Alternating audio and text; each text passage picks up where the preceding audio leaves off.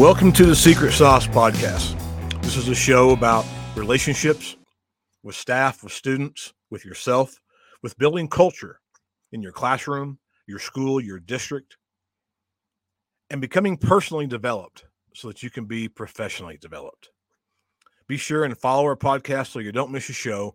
And we're booking now for the 23 24 school year um, for any type of PD that you need keynotes, seminars, workshops. Just get in touch with me. I would love to come to your to your school, your district, and share the secret sauce with you. So let's jump right into the next episode. Here we go.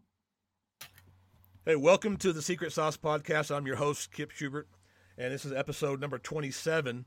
And I've got a really uh, cool guest on with me this afternoon. Um, his name is Eddie Wright. He's the athletic director at Oklahoma City Public Schools. Um, but Eddie, um, I've known Eddie since he was a kid and uh, coached against him and, and with him and when he was a youth soccer player. And then uh, he got me into my first high school coaching job coaching soccer at putnam city high school in oklahoma city. And he became my assistant coach. Um, and then when i left uh, putnam city eddie took over uh, putnam city. So it's just been a situation where i've known eddie for a long time and seen him grow and um, just become not just an outstanding educator and coach and, and AD, but just an, an outstanding uh, young man and husband and father. And it's been a pleasure to see him do the things that he's done. So I'm happy to introduce to you Eddie. Eddie Wright. Eddie, tell us a little bit about what you're doing, your your educational journey, and a little bit about your story. Yeah, well, currently I'm the district athletic director for Oklahoma City Public Schools. I oversee 21 schools, 13 of those middle schools, and eight of those high schools. And man, it's it's something new every day, but I love doing it. I love the impact that I get to make on not only student athletes but also coaches. Um, like Kip said, I started out at Putnam City High School uh, as a student, graduated in 1999, took five years hiatus to uh, get educated, and then came back and started teaching at Putnam City, where I held a, a number of positions: um, English teacher, leadership director, athletic director, head soccer coach um, for 17 years. So I had the opportunity, you know, God orchestrates everything in my life. And he opened up a door that I never thought would be open for me, uh, leaving a district that I loved to uh, become the associate athletic director at Oklahoma City Public Schools. I expected to be there for four or five years, learning under the current AD. His name was Todd Dilbeck, wonderful man, great mentor for me. But instead of five years, he was there for five minutes. And uh, so I got a chance to take over the following year. And uh, man, I'm, I'm doing my very best with a great team behind me ever since. Yes. And then, you know, Eddie, I want to share one thing. And I, I know we've talked about it a little bit before um, with my story, but, you know, Eddie really, even though he wasn't the AD, um, he was just an assistant football coach and uh, teacher at Putnam City, but he really he really got me my first high school coaching job. Um, I'd coached club soccer forever, and um, but got me into the high school game, and um, I was I was still I was struggling um, a little bit when I was at Putnam City with Eddie, and you know, and Eddie had seen me before as a club coach, and I remember the first year was good, and um, you know, the, the, but the second year. Um, you know, I just kind of had tailed off, and I know I wasn't giving my best, and there was a lot of issues at home I was dealing with, with um, you know, a, marriage imploding, and my drinking had gotten worse, and um, I remember, I remember you coming to me in that little coach's office that we had where we changed, and you know, Eddie being, you know, at, at first it, it made me angry because I'm like, you know, here's this kid I used to coach, you know, what's this, what's this kid doing, telling me how to how to do my job, and but Eddie just flat out, he just challenged me that day. You know, what are you doing? If you're not going to give 100%, you know, get out and let me have it. And, you know, because Eddie did a great job already. He didn't really even need me there. And um, when he gave me a challenge, it was one of those, well, I knew, even though it kind of made me angry and hurt my ego, but I stepped up that after that and just gave every single thing I had that year, and um, we had a great year.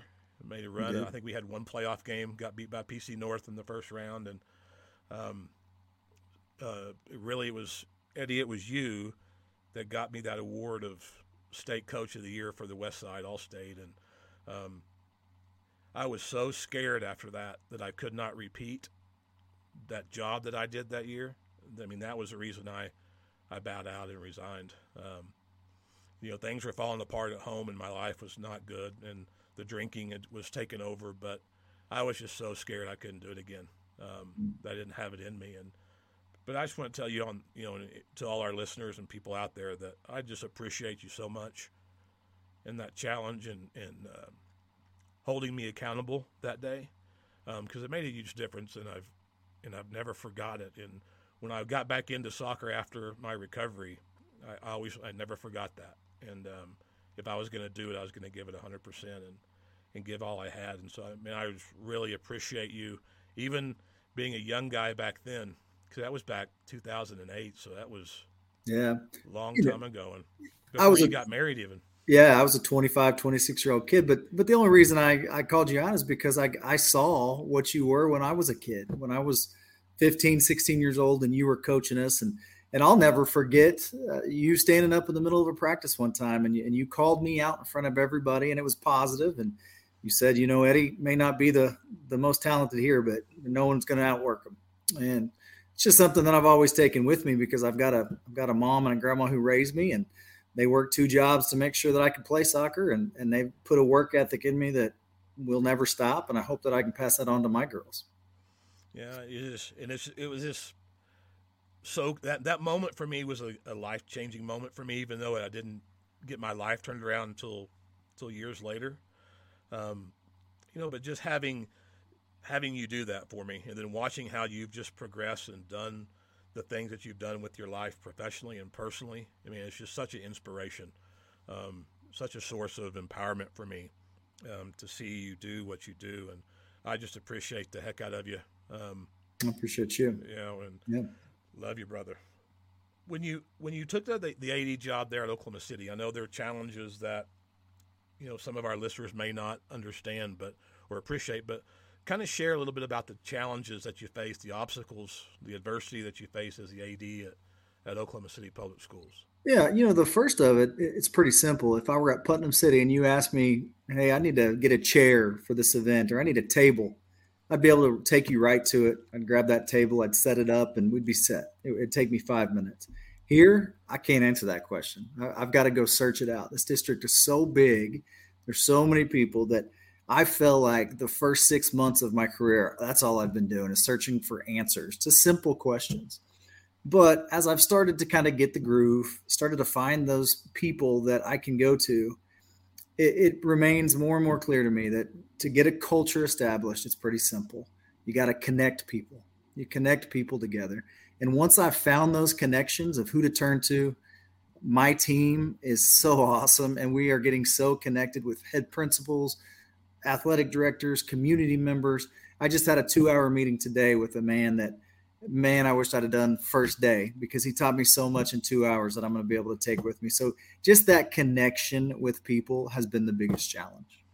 Yeah, I, think, you know, you, you mentioned culture and, you know, your programs, you know, multiple programs that you're running. And it is, to me, it's all about relationships, you know, whether we're, in the classroom as a teacher or on the field as a coach or even running a, a huge district like you, you're doing, it's the relationships and the people we surround ourselves with are are so vital to either you know our failure or our success. And I know you surround yourself with good people, so I know you're going to do great things there. And I know you mentioned um, being raised by your mom and your grandma and and the work ethic that they instilled in you. But you know, with your life experiences, your story, you know, what are some of the the main things beside that besides that work ethic maybe that um, you can share with our listeners that has really helped you and molded you into the man that you are yeah i, I think it, it, has to start there i mean my grandma my mom raised us in, in lyrewood village l block uh, which is you know it's one of those things that again going back to connecting people i have so many student athletes students in my classroom from putnam city when i was there who grew up in the same environment that I did. And so it allowed me to relate with that. But, you know, my, my, my mom did everything she could to provide for me. I learned compassion. I learned how to hold people accountable because my mom did that for me. She made sure that I was I, I was always doing the right thing. I remember in middle school her walking out after halftime and just walking up and saying, "We got to go." And the coach is, "What? What do you mean we got it? Where? Where's he going?" His report card came in today. He had a C. He's done. And I remember her taking me off of a basketball court, and uh, she took me straight home because I made a C on my report card. But that right there is something that, again, goes back to what you said, Kip. If we're going to do it, let's do the best we possibly can. A C is not what I'm capable of. I'm capable of so much more, and she held me accountable to that. So that was awesome. And one of the things about building relationships sometimes, and, and I think our football coaches, our wrestling coaches, they, they often look at us as, you know, you're being soft, building relationships, you know, it's, that's, gooey stuff. That's no, it's not. And my, you can ask any soccer player I've ever coached. I don't hold them to any standard that is not acceptable to them, and it's a high standard. Yeah, I don't cuss at them, I don't yell and scream at them, but that standard is set because that's what my mom did for me.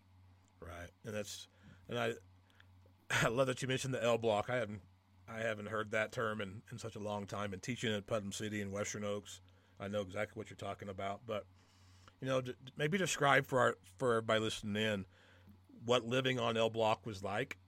Sure. The background you've come from, and then how that has empowered you and enabled you to really connect with those kind of kids who are coming from a disadvantaged background and you know and walk into our schools that you know may not have had you know the best of lives to this point and and who knows what their life was like the night before and you know, how, how has that impacted you and what you do?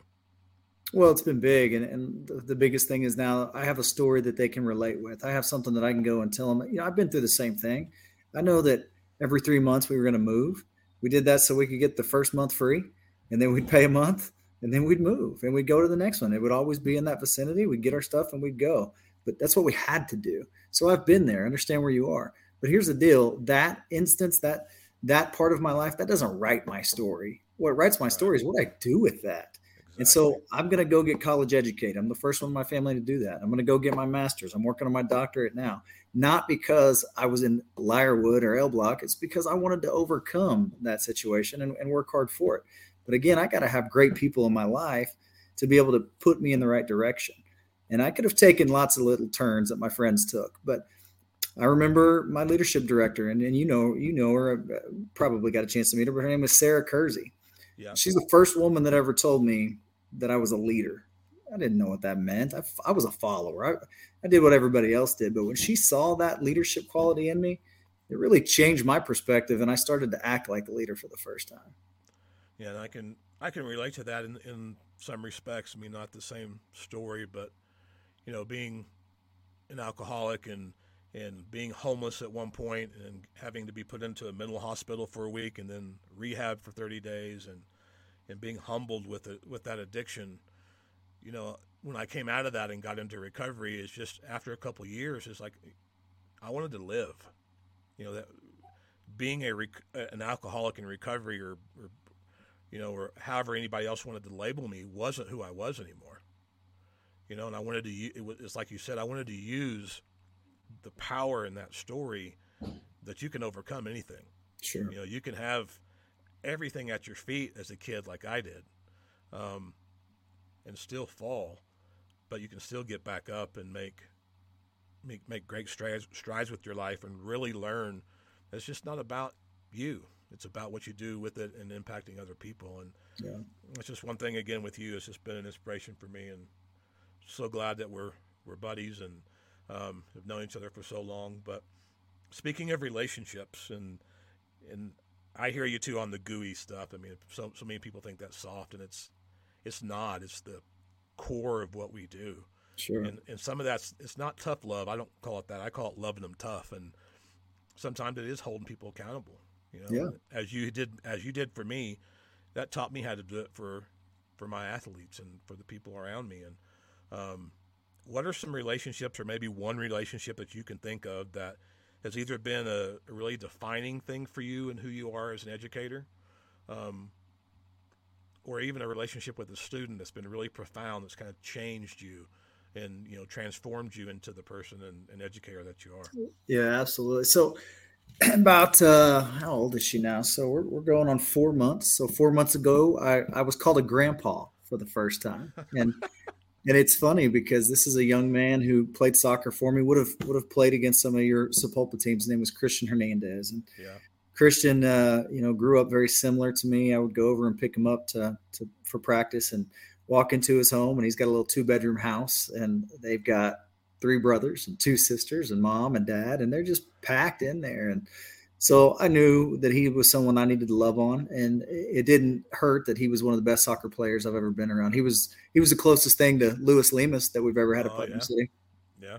Um, and so speaking of tough love, I mean, I held that kid to to such high standards, and and I and I wasn't shy about that either. Uh, you know, people say you're not supposed to have favorites. I I do. I, I favorite the ones that that follow our core values. They stick with right. what we're doing. They do it at a high standard. They they go really hard at it.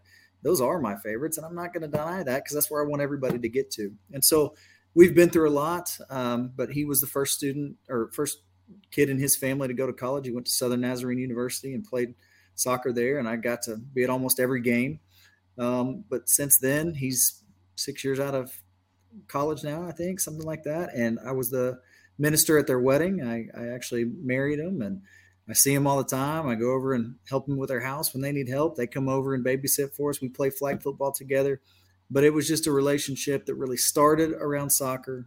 He got into my leadership class and he was one that bought into what we constantly preach and that's i don't care what kind of soccer player you become what i'm looking for is what kind of father what kind of husband what kind of brother are you going to be five years from now when you come back to our alumni game what am i what am i going to see and he's held on to that and he talks about it all the time that that's the strongest message he's ever been taught that is that's awesome brother just, again i just i know i've done it a lot in this podcast already but i just commend you for the love and the really the authentic love that you pour in to those kids.